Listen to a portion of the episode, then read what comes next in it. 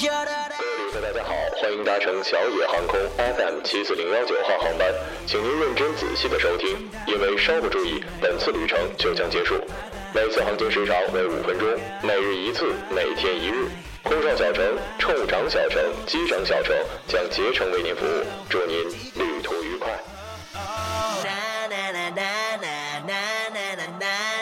Wow, fantastic, baby.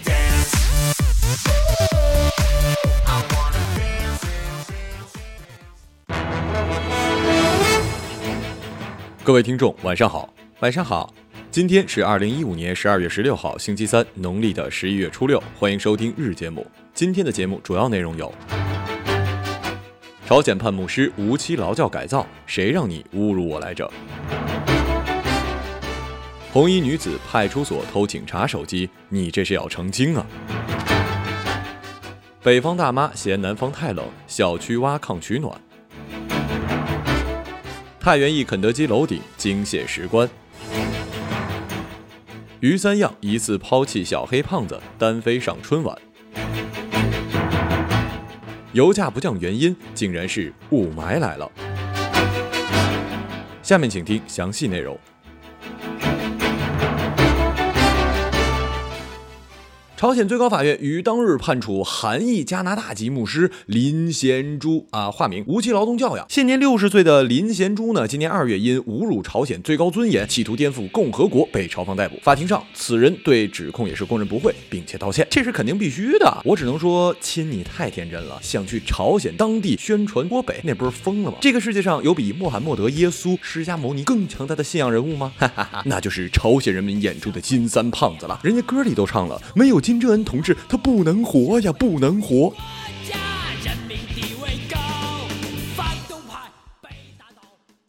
近日，在安徽阜阳，一名女子到派出所办理户口业务之时，趁民警整理资料的时候，把民警桌上的手机顺走了。民警最终通过监控找到了这名女子，并在身上翻出了被盗的手机。看了这条新闻的时候，我就想起了电影《天下无贼》。你还真以为自己是李冰冰啊？黎叔那么厉害，最后还不是被抓了吗？还是你想成为偷窃的扛把子呀？非要在派出所偷警察的东西？姐，你这是要成精啊！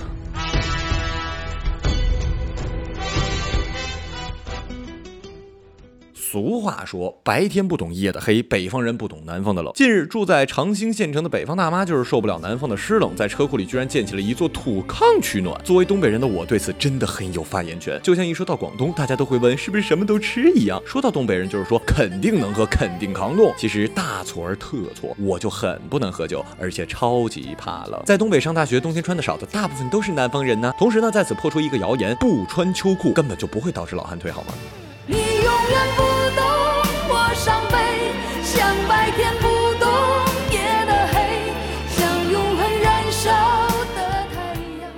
二零一五年十二月十二号，山西省太原市五一厂山西省艺术博物馆大门东侧北边的假山上，你妹呀，要不要写的这么具体啊？有一个洞，洞里赫然放着一口石棺材，石碑上写着“玄通红教披云真人”字样。专家说呢，这是丘处机的弟子的棺椁。重点是这棺椁下面就是一家肯德基呀！没想到吧，美国连锁大亨白胡子老爷爷竟然还会跟我们的全真教百年老奶奶产生点交集呢。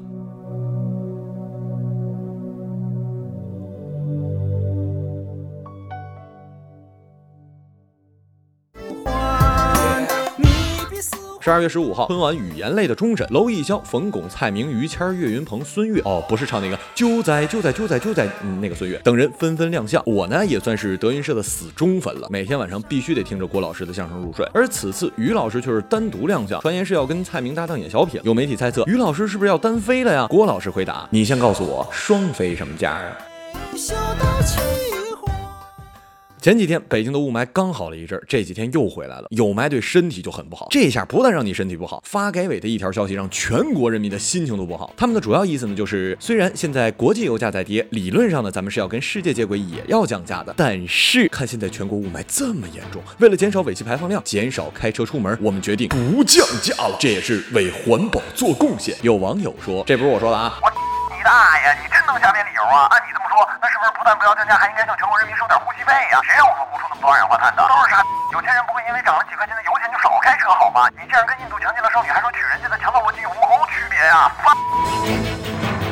以上就是日的全部内容，感谢收听，再见。